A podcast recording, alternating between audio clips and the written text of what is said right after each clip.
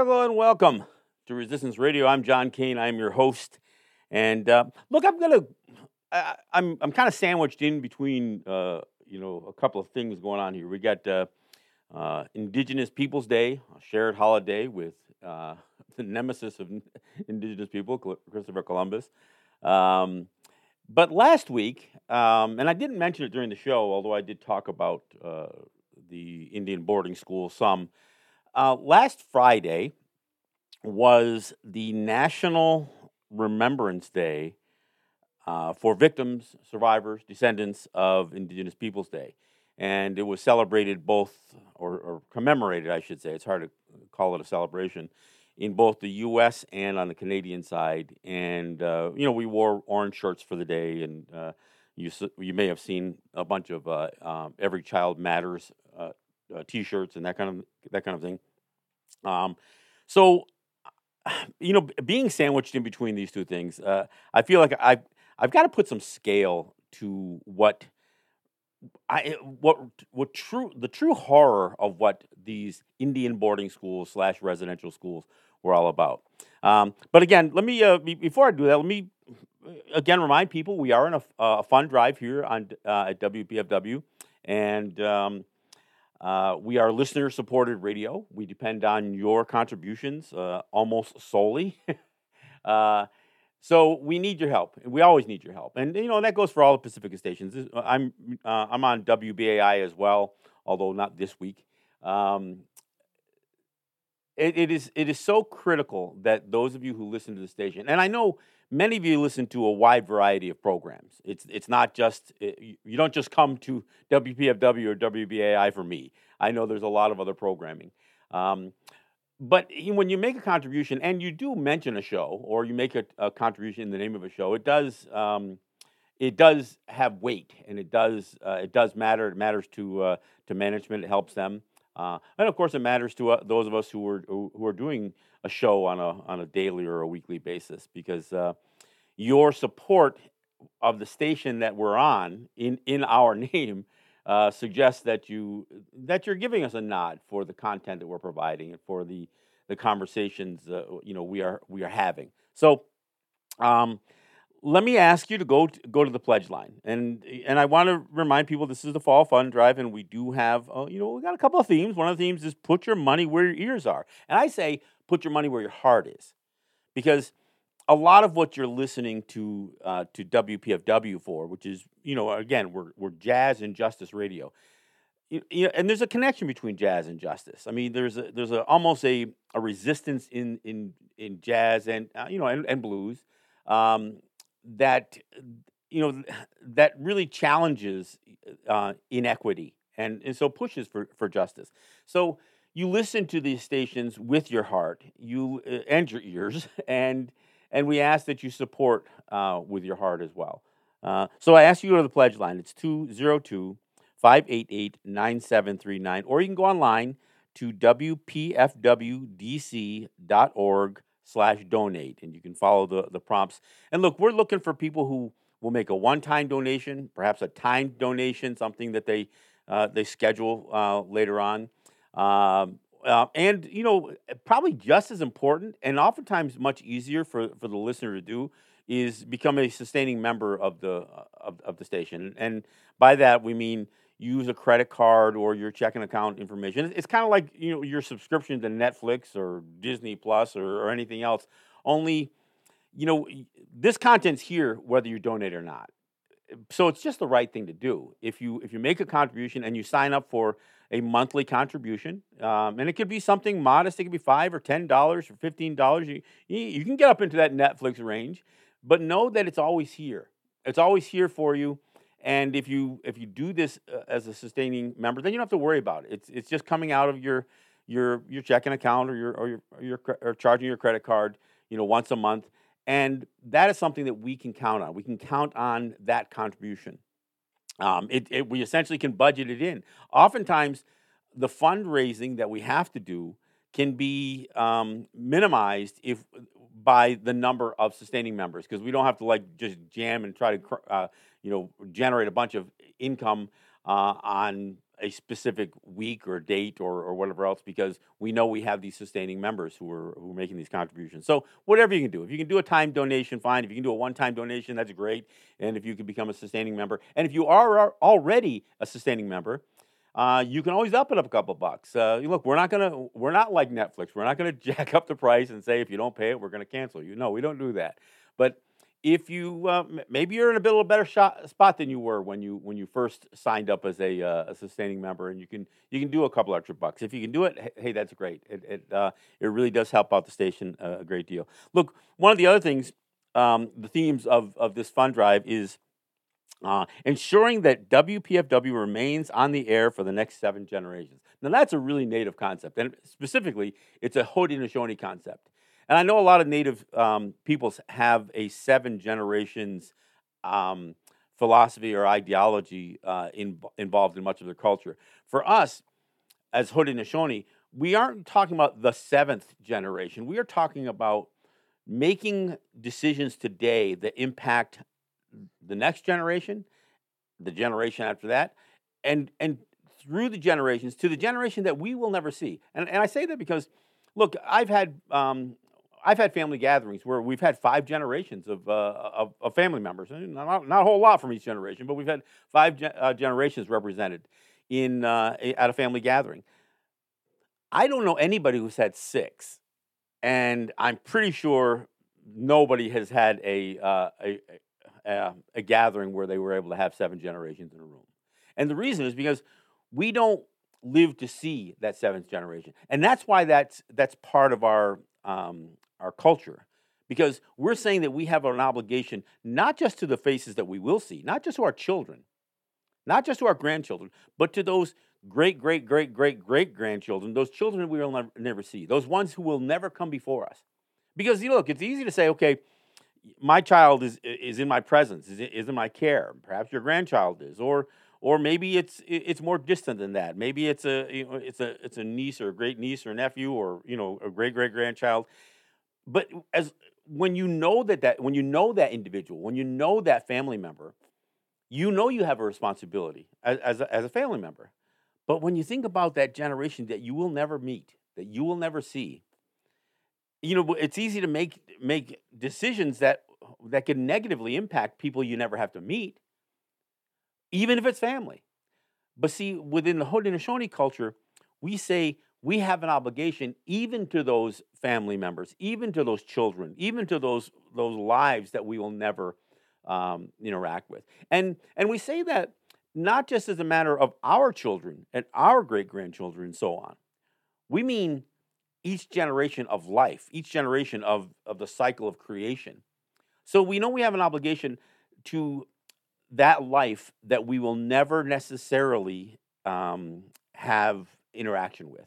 And so when we say something like, you know, ensure that WPFW is around for the next seven generations, we mean that. You know, and all, but our immediate concern is the generations that we have here now.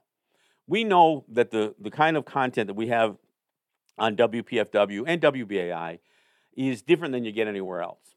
And we know the industry forces so much uh, upon um, various forms of media but we try to maintain a consistency and a continuity. And, and I don't mean that in a, in a stagnant sense, but we try to buck the system. Look, as a native person, I often say, you know, our existence is our resistance. Well, that's true of, of, of stations like WPFW as well. You know, the, it is a um, it is a station that offers resistance to what is uh, being forced upon the, the radio industry. You know, we're, we're listener supported radio. We, we, we, we are answerable to you. So we ask that because we are answerable to you, that you also show your support back to us, not just by listening. Listening is important. Spreading the word is important, but by uh, by contributing to the to the station. So again, uh, the call, uh, um, the, the pledge line is 202-588-9739, uh, or you can go online to wpfwdc.org slash donate. Look, and as I mentioned, we are heading into uh, the holiday weekend, and uh, and it's a strange holiday for me. And, and I'm gonna and I'll talk a little bit more. In fact, on Monday, I'm gonna do a special hour at 1 p.m. uh, in honor of Indigenous Peoples Day. Yes, we are not calling it uh, the other the, the other holiday that it's been called, and uh, and I'm to discuss part of the awkwardness. You know, especially being being a radio station that is broadcasting in a in a city that's called um, Washington D.C., the District of Columbia. I mean, look, we uh, th- this idea that Columbus and Columbia and, and all of these, uh, these these words associated with him are strewn throughout, you know, th- this entire hemisphere, is is something that belies the truth. And, and I'm going to talk about some of that that awkwardness, including the awkwardness of having a shared holiday, a holiday that is uh, that is probably for quite some time going to be listed as Columbus Day slash Indigenous Peoples Day. I mean, I, I hate to say the obvious, but that, would be like trying to celebrate, you know, some uh, a Hitler accomplishment um, and celebrate and do some sort of Holocaust remembrance at the same time. And it, you just, I mean, there's certain things that just don't mix. But I, but I get it, and and we will talk about that more on Monday. But but but being here on this uh, this this Friday going into into this holiday uh, holiday weekend, um, you know there there are some things that uh, that that this station has put together as a um, uh, a, a, premium, I guess, uh, to, uh, to offer up. So what what they've what they've done here is they put together a um, um, an MP3 disc with audio from John Trudell, Dennis Banks, Russell Means, and Winona LaDuke. Now, look, you guys can listen to me all day, and you know I'm on, uh, you know I'm on Facebook. I'm uh, my my show goes up as a as a podcast. Uh, but these are other voices, and you know many and much of what these folks have done throughout their lives, and and frankly, you know John Trudell, uh, um, uh, Dennis Banks, and Russell Means they've all passed on. Winona's still still with us. Um, so there's a lot that these guys have cataloged in terms of audio and messaging. And look, I share much of the, the same sentiment that these guys, um, all of them, have, have, put out there over the years. But but they have different uh, different messages, and they have um, you know different perspectives than I do. So if if you're interested in in having this, and and again, the, this is something that is you know valuable because you can't listen to to John or Dennis or Russell live uh, like you can me or even even uh, Winona. So if you're interested in getting this uh, this this disc, um, we're just ask for the Indigenous Peoples Day uh, pack, um, and for a hundred dollar donation, we will uh, will send that out to you. And uh, and you know, look, I, it'll give you a lot of a lot more content, and again, different perspectives than uh, some of what I offer here, and some perspectives that you'll see confirmed. You know, some of the things that I said that you'll you'll hear that uh, you, will hear their perspective on some of the same subjects. So. Um, again, we're offering up the Indigenous Peoples Day pack for a hundred dollar donation, and you can ask for it by name um, or uh, look for it uh, online. Uh, go to the the the the pledge number, uh, call, make the, uh, the call the pledge number, which is uh, 202 588 9739, or go online to WPFWDC.org slash donate, and we greatly appreciate it. All right, so um, uh, I what I've got to talk about is is the scale of what Native people experienced um, due to this this national, both U.S. and Canada, um, strategy to eliminate Native people. And and and let's not pull any punches here. If you look at the definition of genocide, it includes killing people, um, harming people with the intent of of changing them or or, or eliminating them as a distinct people, creating any conditions for that matter, intentionally creating a condition that would um, essentially forced people to cease to exist. And, and of course, including that was also um, doing things to, uh, to eliminate childbirth, sterilization programs. Yes, they happen to Native people at these, uh, at these schools.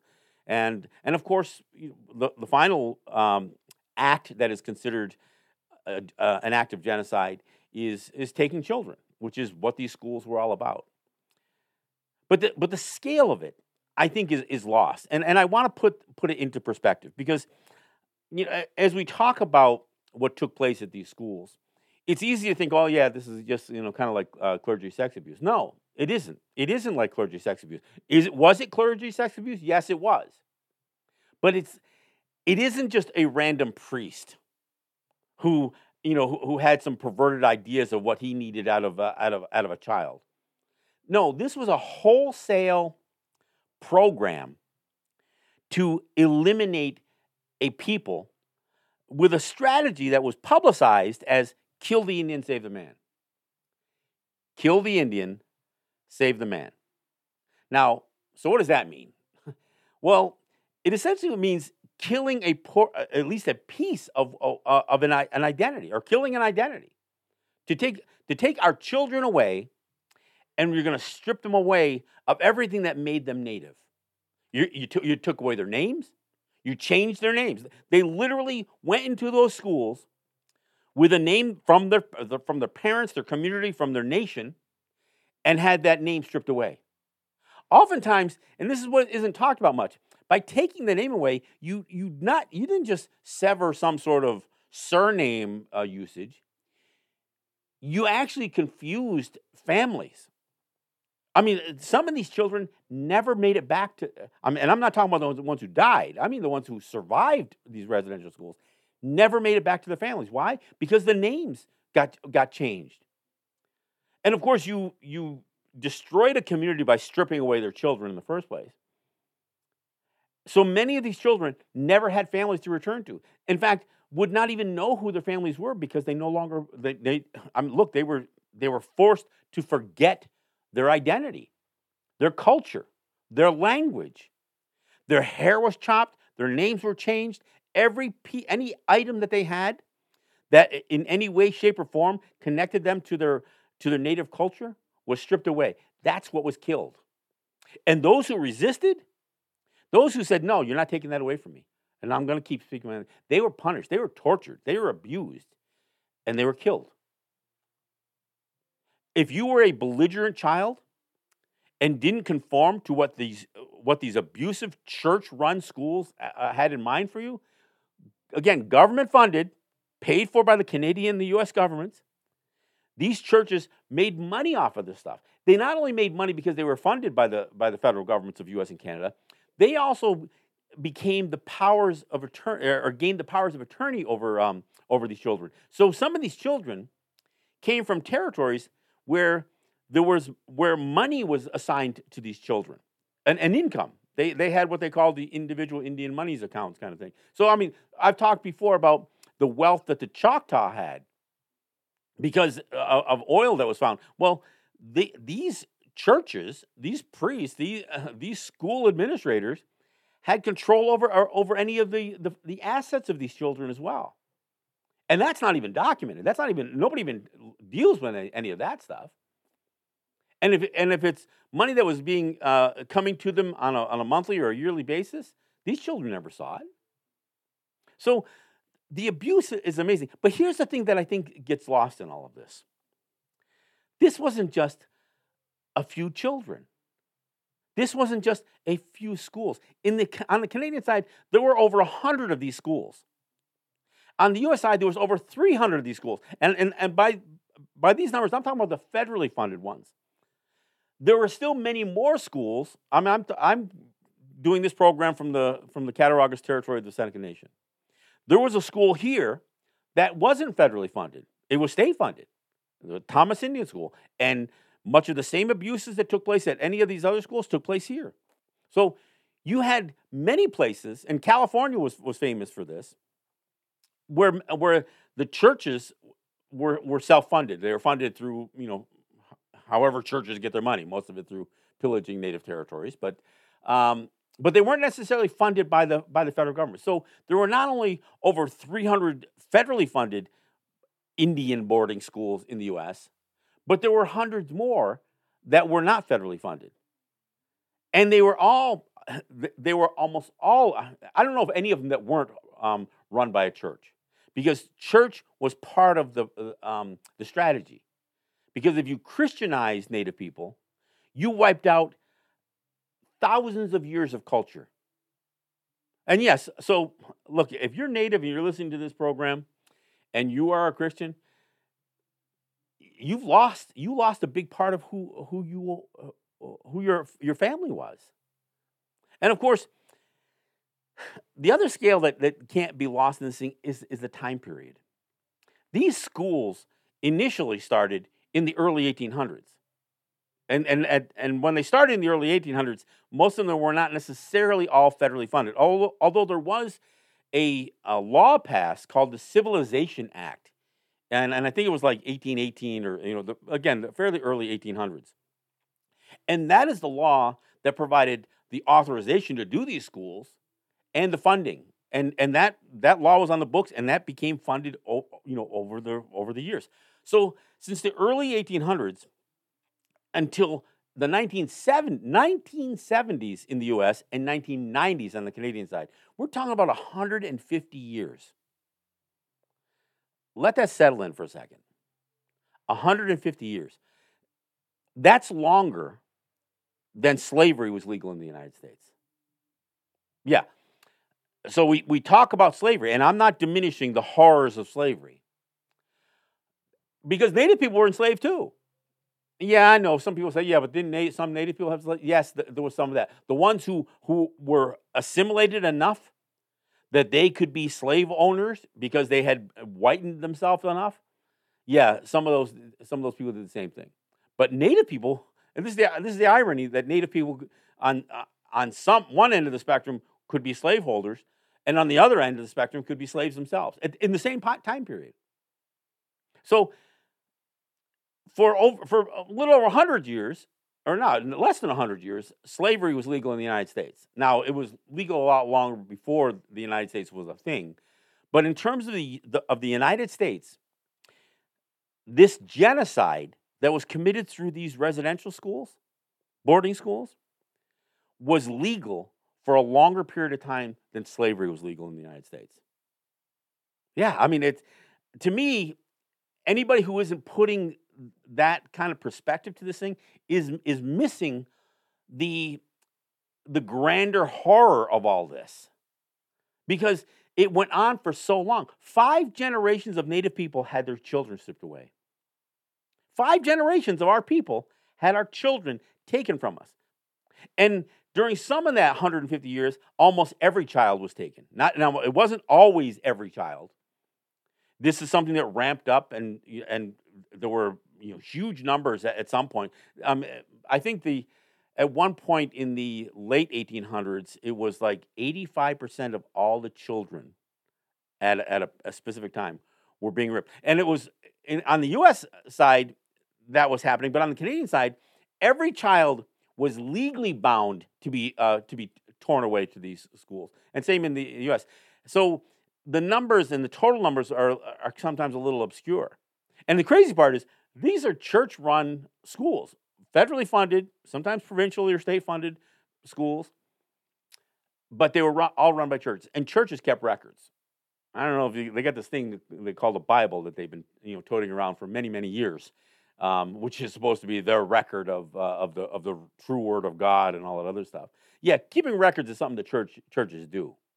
So when you destroy records and when you purposely cover up deaths and abuses, rapes, uh, murders, uh, abortions, yeah, abortions. There were there were pr- pregnancies that were terminated, and in spite of the fact that the church and the Catholic Church in particular was so against uh, um, uh, birth control, there were children, there were girls who who had their um, uh, their their tubes tied. Uh, they they basically were were sterilized. So this is all the stuff that took place, and it happened for over 150 years. And I and I think be, because we we look at this thing as just an event, like it happened during a specific time period. No, it happened over a broad time period. I mean, it's like when we talk when I talk about genocide, you know, I, I have to bring bring up the, the Spanish and the Portuguese and the French and the British. You know, and then there's other European countries involved too, the Dutch, the Germans, and of course the Americans. But on this specific portion of the American Holocaust, which is you know 500 years old uh, or, or duration. This 150 years is just the United States and Canada, just the United States and Canada. Now, I'm not saying the same thing that was happening here on the, in this hemisphere or in, in, in Northern America, North America wasn't happening in South America at the hands of the Spanish, or wasn't happening um, in Africa or Australia. And and look, I also want to make clear these kinds of schools existed in Alaska and in Hawaii before they were parts of the considered parts of the United States. There was already some of this stuff happening in every place that colonization, you know, dug its heels in. And it happened for a long enough period of time that I also think that get, what gets lost is the way the children are treated. It changed. I mean, in, in the I mean, think about this. When the when these boarding schools were first started, none of the children spoke English. Let, um, let's be clear. None of the children spoke English. And so they were forced to learn English and they were prohibited from speaking the language. Now, by the time you get into the, the turn of the century, now you've probably got some English speaking you know, kids coming along. And in fact, the churches have had already been doing some of their missionary work in these communities. So some of the kids that were being ripped out of the communities, they, they actually had, you know, the, uh, the, the good work of the missionaries to help strip these, uh, these children out of their communities because you already had a church presence in some of those communities. Not in the beginning, but certainly you know towards the, the latter half of this, this time period. So there were some children who already spoke English, that were already indoctrinated into the Christian faith, who went to these schools, and now they were still abused uh, in large part, but they may not have suffered the same abuse from the children who were coming from places that were more remote, that may not have had a um, English as a second language, and you know, or, or had the you know the the knowledge uh, what Christianity was all about. You know, I know I know today everybody wants to talk about what a loving God and you know and and all of the great attributes of Christianity. But let's be clear. These churches that ran these schools were abusive. And it not just and this wasn't just men. This was women, the nuns who ran these churches. They committed some of these murders. They committed some of these atrocities. You know, we, we hear stories of kids being thrown downstairs and you know, kids that were malnourished or if not starved, uh, you know, a- actually starved. Kids that died of exposure. I mean, kids who tried to run away from these schools who died on, on, on their way. People like uh, Chanie Wenjack, and you know, there's that's a whole story that uh, Gord Downie from um, uh, had had done on on Chanie Wenjack. But there's all these horror stories of, of how children died, either trying to escape these schools or because of the living conditions. You know, you didn't have OSHA back then. You didn't have, you know, child, eh, there wasn't like CPS checking in on these schools. These guys were the CPS. So they, the amount of abuse, the unsafe conditions, both where these kids lived, and I know they're called schools, but these were like work camps. So the working conditions were, were unsafe as well. So a child could die even of a minor injury because they didn't have the health care there. They, they, were, were, they didn't receive proper medical treatment.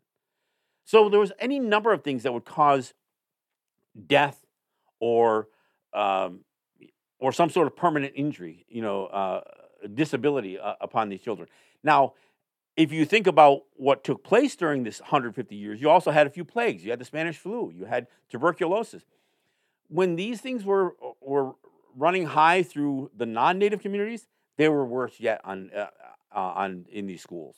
The mortality rate during certain periods of time during this whole 100 to 150 years of residential schools exceeded 50% on multiple occasions. And this is documented by US and Canadian officials. So they knew this was happening. I also think that, look, let me put, put something else in, into perspective.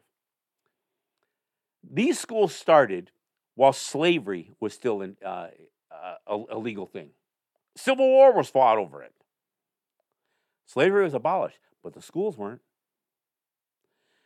Women went through their women's suffrage, you know, to gain certain rights for women. But the but the girls in these schools didn't get any any of that.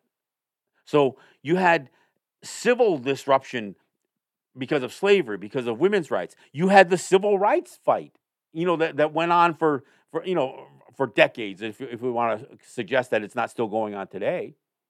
So through, you know, while Martin Luther King had his dream, well, there were a bunch of children who had dreams too that were crushed. Nobody talked about, nobody talked about these children. Nobody talked about what the United States and Canada were doing to children through any of that civil rights era. Not, I don't know anybody. Look, I know that, that King and others mentioned indigenous people, but they never mentioned this. Slavery got mentioned, but they never mentioned this. There were no child labor laws when they, when they started. But they came in, but it didn't affect what these kids. These kids were working uh, work, working fields. They were like migrant workers. They were being forced to to work not only in the fields, but they were also you know operating certain machinery. They, they were they were basically being the only schooling they were really really getting was to be basically an unskilled laborer. So the working conditions and the living conditions were unsafe. The medical treatment was inadequate. The, the, even though some of these were farms and they were actually raising food, these kids all suffer from malnutrition. Their living conditions, their sleeping conditions, and their work conditions were unsafe. And it didn't matter how much the laws changed in that 150 years to, to do away with slavery, because these kids were essentially were slaves. I mean, they were bound to these schools. They couldn't leave. Didn't matter how many laws changed civil rights, women's rights, uh, you know, child protection laws. None of them impacted what was happening for 150 years. And, and I don't think, as we talk about this, and frankly, I don't even know if Native people fully wrap our heads around how long this went on. Because look, we, we all know people. We, we all had relatives who, who ex- experienced this, right? I mean, we have we have uncles or aunts or grandparents or parents that that went through these schools. But you know what? They went through the tail end of these schools. It was four generations before them that were already going through this thing. I mean, think about how much this impacted childbirth back home. I mean, the, the reality is we lost, and I've said this before on the program, we lost more land, more population, and more autonomy during this 150 years than at any other time in our history. We're our population. I talked about this last week. Our population was down to to, to about, about a quarter of a million in the United States, and probably less than that on the on the Canadian side. We're and we're here. We're talking about a population that was 100 percent of the of the uh, uh, of the population. We you know there was probably 30 million in, in what's considered the territory of the United States, and there's probably another you know 10 or 20 million that, that lived on the Canadian side. But that that number got wiped out and part of what helped wipe that out was not only the deaths that occurred at these schools, but by taking the children out of our communities, you reduced the population on those communities, which made it easier to take land. And you also stunted, not only through the sterilization programs of these schools, but by taking the children away, you actually discouraged people from having children. You also cut the ties between generations, not just between, between mother and child, but between grandmother and child, between aunt and, and niece and nephew. Uh, look, I talked about you know my, my daughter's childbirth situation uh, on, on the last program. I talked about the fact that she gave birth at home because the, the hospital sent her home. The reality is, in our culture, we, these ba- our babies would have been delivered with a with a team of women around them. It would have been their mother, it would have been their sisters, it would have been their aunts. All of that got destroyed. The whole idea of everything from childbirth to child, child rearing, education, to teaching culture, all of that stuff got wiped out for 150 years. I don't know that we can fully, even uh, if we can fully digest what the first kids ripped away and sent to these schools experienced. We know some, we, we have some firsthand and secondhand accounts of what happened to the last generation of children that, that were ripped to these schools. But think about how much that cha- must have changed over 150 years. The children were treated like animals, especially in the beginning, because these were children that the, that these church folks couldn't even communicate with. So how'd they communicate with them? With a whip, with a staff, with a switch, with darkness and cages and handcuffs. Yeah, handcuffs. These, there, has been they've turned up some of the, the little child handcuffs that uh, that were associated with um, the, these these residential schools. That's how they communicated with these children because they couldn't talk to them. They, they, didn't understand them. And they would also send children to different places away, away from their communities so they would have no influence from their home territory, from their culture. They would try to split up kids. They'd try to make sure that you didn't have too many Lakota in one school, too many Mohawks in one school, too many, you know, Cherokee in one school. So you kept you, you kept the children separated. I mean, what was done in these schools is incredible. And yet I don't think I don't think anybody fully grasps. I think my again, I, I don't even think our own people fully grasp this. So when we talk about things like truth and reconciliation, I'm sorry. I'm sorry. It's a little bit hard to talk about truth and reconciliation. Because is the truth really going to come out? Are we going to talk about what the first children experience all the way through to the last children? Are we going to really talk about that? I'm going to. And I'm going to do it here. I'm going to do it here on my on my show. I'm going to do it on on Resistance Radio. I'm going to do it in Let's Talk Native. Because I don't want to give anybody a pass. This isn't a forgivable sin committed by, you know, a, a few people who were, you know, maybe an outlier. No, this was a this was these were national policies. These were these what, so listen to the to the Pope come to Canada and say that he apologizes for the abuse that people, you know, uh, uh, put these children through. He didn't apologize for the role the church played. He apologized for what individuals might have done in the name of the church. But that's that's bullshit. I mean, the church was directly involved. There was no, eh, uh, uh you know, there was never any accountability. And why? I mean, it's kind of like the cover up on the, uh, the, the, the clergy sex abuse scandals. They knew, and they covered it up. If they, if they had a deviant priest, they'd send him to someplace else, and then he'd end up abusing children someplace else. that wasn't even a problem at our, at, at our schools because there was no oversight. There was nobody to, you know, they could report all they wanted. And, and to a certain extent, there was a, a, a strange thing that happened. On the US side, because there was a little bit more um, uh, worry or concern about the appearance, folks like the Pratt, who ran the, uh, the Carlisle Indian School, they would send kids home who were terminally ill because they didn't want them to die on their watch. They didn't want to accept responsibility for the fact that these kids lost their, their good health under their care. And it would eliminate the, it would reduce the numbers. Look, the numbers were already uh, incredible how many kids died in these schools. I mean, I don't know how many people can wrap their heads around uh, um, the fact that these schools required graveyards in the first place. I suspect anybody listening to this program didn't have a graveyard associated with the school that they attended, but these all did. Carlisle Indian School had a graveyard. And somewhere between 200 marked graves and probably closer to 500 uh, children who who they don't fully account for died at, at Carlisle Indian School. And many more were sent home to die. But on the Canadian side, they didn't want to go through the expense of sending the kids home. So there were unmarked graves. There were mass graves.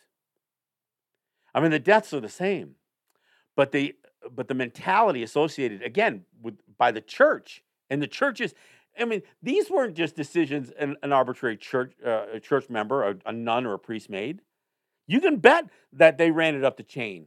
What do you want? What, what do you want to do with these kids? We we just had uh, a, you know we just went through a fifty percent mortality rate um, because of tuberculosis or the Spanish flu or whatever else. What do you want to do with all these kids? Uh, just just bury them, unmarked graves and that's what's being that's what's being um, exposed now. Now, many of our territories, our communities, knew that our children were being lost at these schools, but they had no recourse. I mean, when I say they had no recourse, let me be clear. Native people didn't even have standing to bring a lawsuit against anything, whether it was somebody who, who violated a lease or somebody who screwed them in some sort of you know contractual deal, or if somebody committed a crime. They could not bring a charge. It, they, we had no standing in court. So it's, it's ironic that these churches would have the power of attorney over these children because we had no legal standing to, to ever even bring a case in, these, uh, in, in those court systems.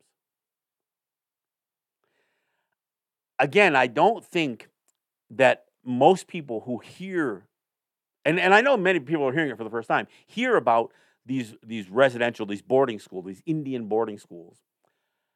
I think even as you hear it, I don't think it's it, I don't think it's making the connection. I don't think this, I don't think the scale is being understood. And that is why I am so grateful to have the opportunity to talk about these things because look, we can talk about the crimes, but if we don't put some scale to it, and, and look, the death of one child is terrible. But tens of thousands of kids were run through these schools. Many of them never survived. And those who did had a piece of them ripped away.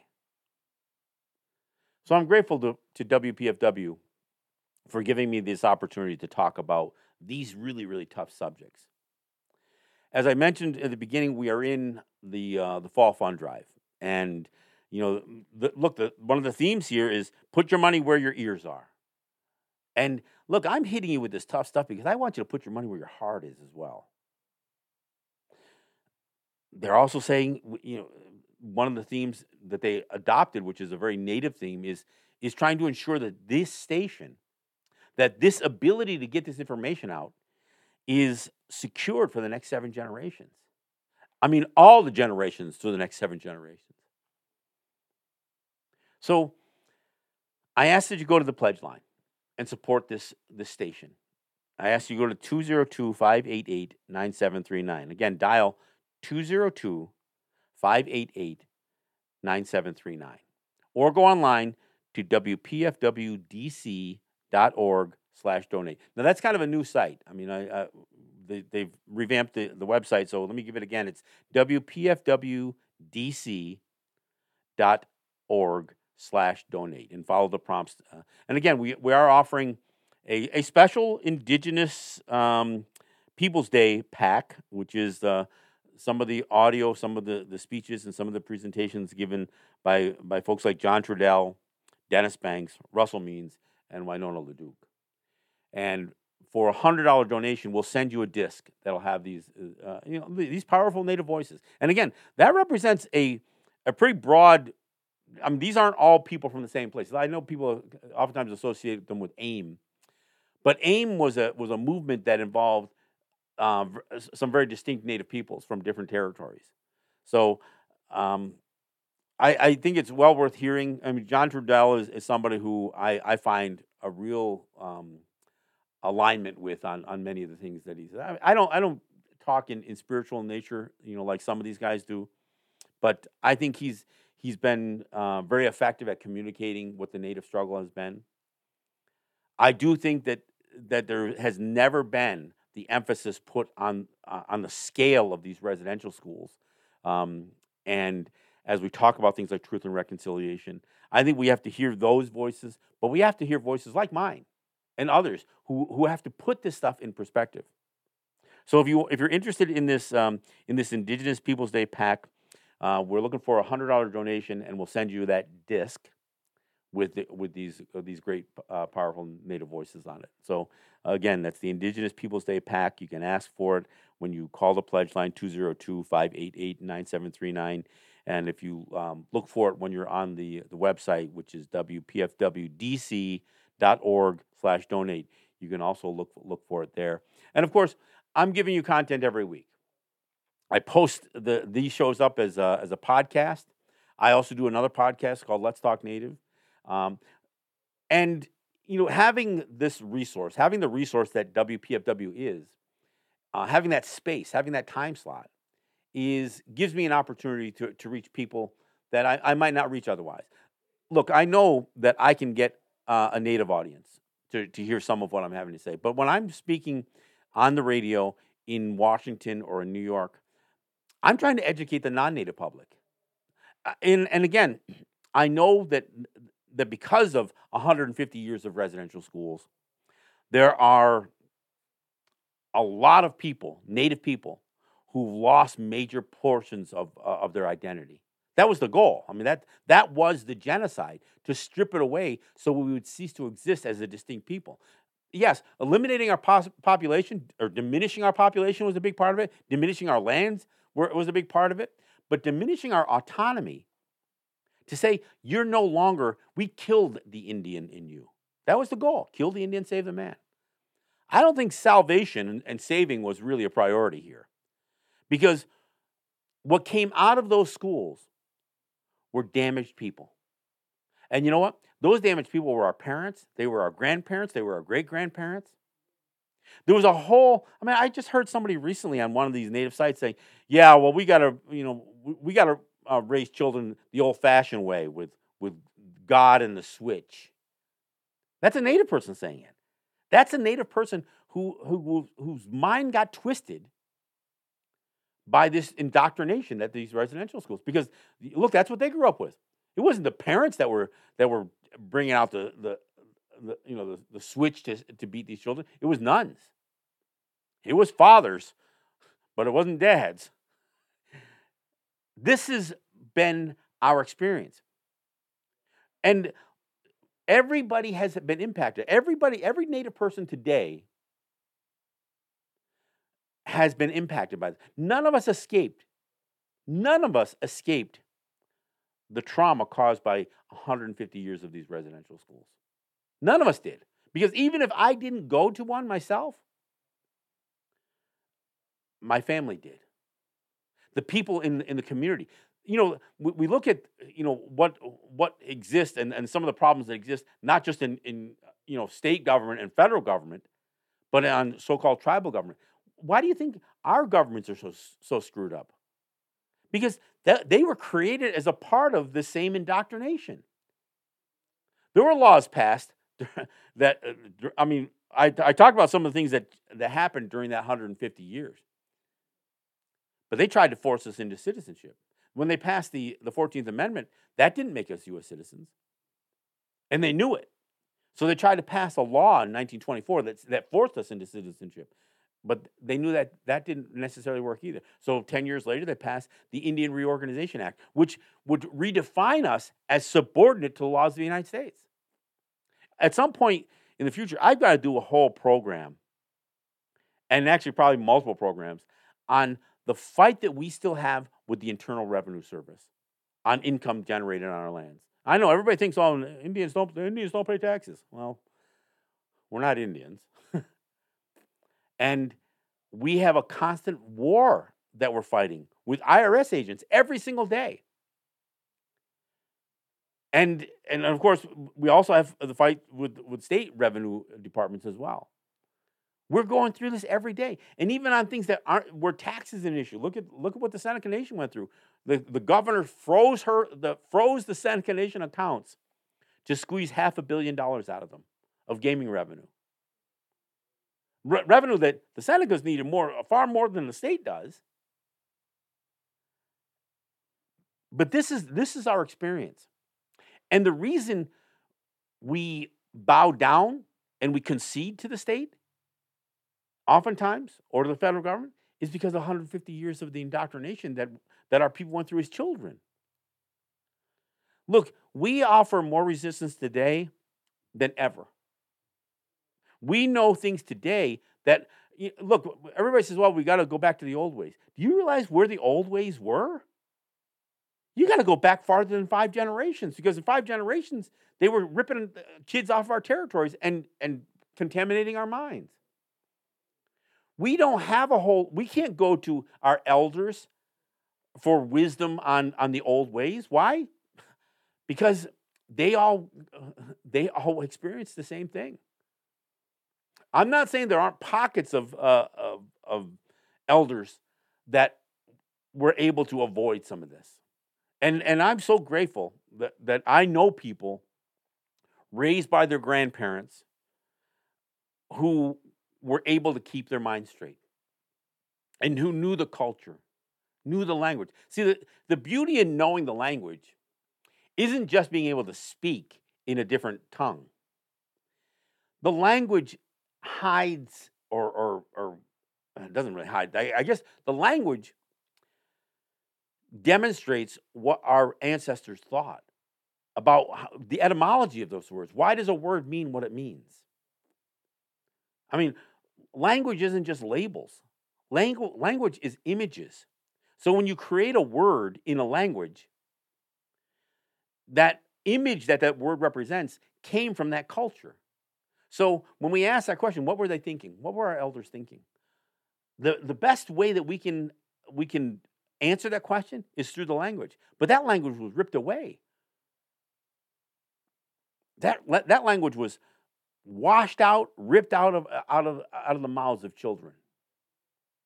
And those children were, were learning to speak the language before they got uh, ripped, into, ripped away from their homes and, and pushed into these schools. They weren't ever in that place where they could fully understand the nuances of their own language and the culture, the way that that language connects to culture. Once you take a child away from their parents and their grandparents and their great grandparents, you sever a connectivity, a connection, so that language has the meaning that it that is intended to have. I'm grateful that we still have, uh, you know, some skilled speakers who not just can, who, who don't just speak the language, that, uh, who can dissect it and explain it. Understand, well, when we count to 10, what do those words really mean? When, when we, when we, what does Degani, uh, what, what does it mean when we count to 10? What do those actual words break down to? Why is the word for one aska? Why is the word for two degani? Well, there are people we still have in our communities, and it's amazing that they've even survived. And, and with this knowledge, that is, I, not just as individuals, but but the, the, it's amazing that the knowledge has even survived. But it has. And we today have survived so much of this, not just this indoctrination, but this idea that our identities have been redefined for us. Hollywood.